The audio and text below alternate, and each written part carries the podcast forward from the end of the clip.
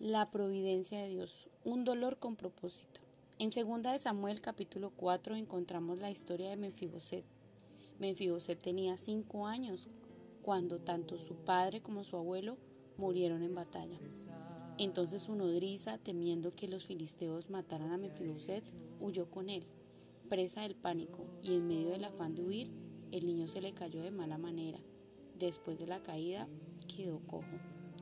Es muy común oír testimonios de personas que recibieron milagros poderosos, sanidades, sueños cumplidos, puertas abiertas, pero casi no escuchamos testimonios de gente que no recibió como pidieron. Y es en ese momento en el que suceden cosas que no podemos entender, como en el caso de Menfiboset, una persona con una discapacidad. Ninguno de nosotros está exento de recibir un maravilloso regalo de la vida con un grado mayor de dificultad que los demás. Personas a las que hay que enseñar tanto, pero de quienes también tanto que aprender. Por eso son tan especiales. La palabra en esta oportunidad trae sanidad, pero no solo sanidad física, sino más allá, sanidad emocional, porque trae un descanso y libera, porque aun cuando hay cosas que no puedes entender son cosas que sí puedes superar. Ezequiel capítulo 34 versículo 5 dice, Así ha dicho Jehová el Señor, a estos huesos, yo hago entrar espíritu en vosotros y viviréis. Dios en vez de haber traído muerte a tu hogar, ha traído vida. Y su palabra trae esperanza de fe todo el tiempo vivimos con la esperanza que brindan los diferentes testimonios de sanidades milagrosas que solamente Dios tiene el poder para hacer y que aun si no sucediera, evidencias como la de Menfiboset, donde Dios muestra que hay un propósito y que lo que creíamos un obstáculo resultó ser la razón por la que el rey te manda llamar. Veamos entonces cómo podemos superar lo que no puedo entender. Y lo primero que yo tengo que recibir es una visión espiritual y un propósito divino. Una visión espiritual no es egoísta ni limitada. Va más allá de lo que mis ojos pueden ver. Desde mi visión humana no entiendo por qué, pero cuando mi visión es espiritual encuentro un propósito divino. Lo que para mí no tiene explicación, para Dios sí tiene una razón. Lo que con la razón mi mente no alcanza a comprender rompe los límites de la mentalidad humana y llega al nivel de fe en el que todo parece mucho más claro. Con una visión de fe, entonces también podemos superar lo que no podemos entender.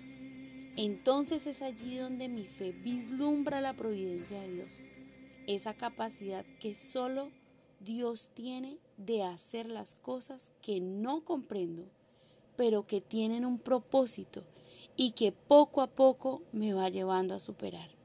Y es así como sus palabras ya empiezan a tomar un nuevo sentido. Romanos capítulo 8 versículo 28 dice, y sabemos además que los que aman a Dios, todas las cosas les ayudan a bien. Esto es conforme a su propósito, al propósito que han sido llamados. Jeremías capítulo 29 versículo 11 dice, porque yo sé los pensamientos que tengo acerca de vosotros, dice el Señor, pensamientos de paz y no de mal, para daros el fin que esperáis.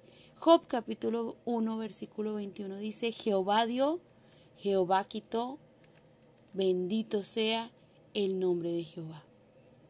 Hoy yo quiero decirte, amigo, amiga que me escuchas, tu dolor y tu sufrimiento tienen un propósito, y es el propósito de consolar a otros, pero también trae una fe inquebrantable, fuerte, que se queda con el propósito y el poder de Dios para hacer un milagro.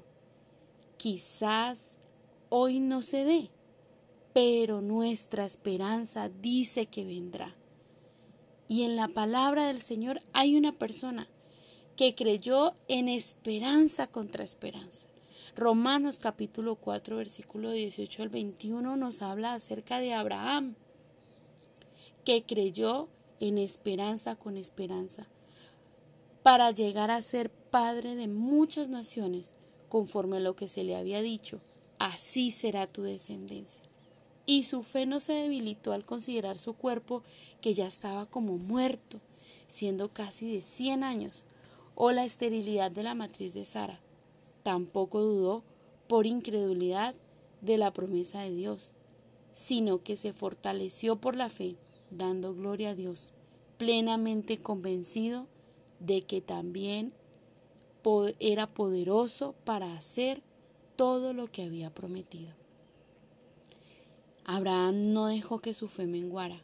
Abraham creyó hasta el último momento, en esperanza contra esperanza.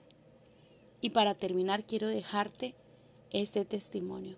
En alguna oportunidad hace muchísimos años escuché a un pastor predicar y este hombre compartía el testimonio de Juan.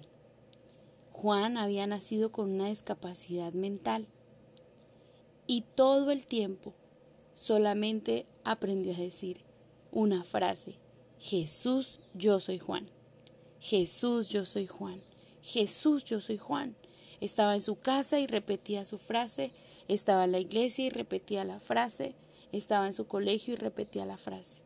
Y en alguna oportunidad este niño se salió de la iglesia y sin la supervisión de un adulto intentó cruzar la calle, cuando desafortunadamente un carro lo atropelló. Lo llevaron de urgencias al hospital y lo tenían en la sala de procedimientos médicos cuando se llenó ese cuarto y esa habitación de una luz resplandeciente y en medio de los médicos se escuchó una voz que dijo, Juan, yo soy Jesús. Y lo que antes fue una discapacidad, ahora era un milagro para contar. La discapacidad de Juan había desaparecido debemos creer en esperanza contra esperanza. Y aún así, si no llegara, descubrimos que hay un propósito divino en todo esto. Dios te bendiga, que tengas un buen día.